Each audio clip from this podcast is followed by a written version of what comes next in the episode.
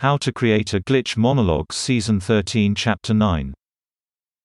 This is Season thirteen of How to Create a Glitch in the Matrix Monologues Episode nine. In this episode, we will be talking about the economy of attention. In previous episodes, we talked about how the importance of free attention to determining the outcome of events. I strongly suggest that if interested in the content of this episode, you should listen to Season three Episode two beforehand. Specifically, in Season three Episode two we talked about how attention is passed around from actor to actor, and to the background, through emotional coupling.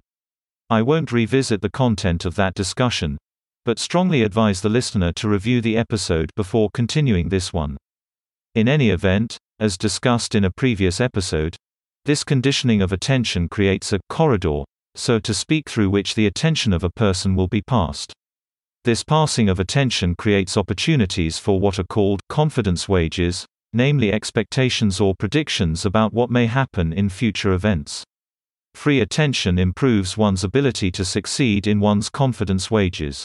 When these confidence wages are correct, it provides the actor with an extension of their social mobility both in a social and physical sense. Confidence is accretive to success. It is like a performance enhancer. Now, confidence is also exchanged socially through social contracts. That is to say, when two individuals form a social contract, they exhibit reliance, as explained in Season twelve Episode six, and this reliance and the confidence it creates about one's expectations being met, assures socially that they will be able to accomplish their social goals. Now these two forms of confidence move between social contracts and confidence wages through the social economy, in which attention is exchanged for confidence through emotional coupling as explained in Season three Episode two. On the balance, the possessor of confidence achieves his or her social goals through social contracts. The possessor of free attention achieves his or her physical goals through confidence wages. Now, all of this is important as well to the nature of a consensual reality. The existence of less free attention permits greater discordance between two expectation fields. This discordance manifests as greater ability to impose a consensual reality upon others. But there are other implications as well. Emotional coupling is a dualistic form of relationship, but through social groupings, according to social geometry, mirroring of the tonic or the dominant by others, can enhance the coordination of the conditioning of this attention. For example, let's say two people are having a conversation. Person one is the dominant and is exhibiting mirroring interspersed by postural releases. Person two is the tonic. Now ordinarily, the attention of the tonic would be conditioned to the attention of the dominant and not free attention. But, if you add a third person into the mix, person three, this person can mirror either the tonic or the dominant. If he or she mirrors the tonic, then they will acquire the same conditioning of attention as the dominant.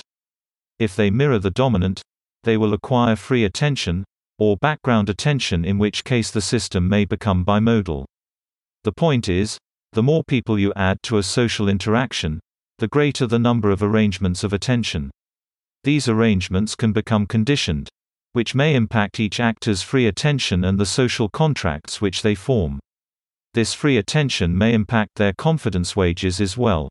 A system possessing three or more participants may follow social geometry, which will bring it out of the dualistic perspective of reality. Thus, group exchanges are not always dualistic, so long as they represent geometric arrangements as set out in Season ten Chapter two of the Monologues. Thus, the social economy combined with social geometry produces a non-dualistic system which may represent a primordial unit class greater than two.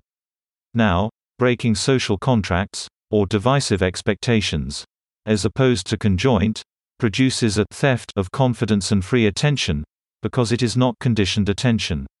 Social participants who break social contracts acquire the ability to perform better in goal-directed actions.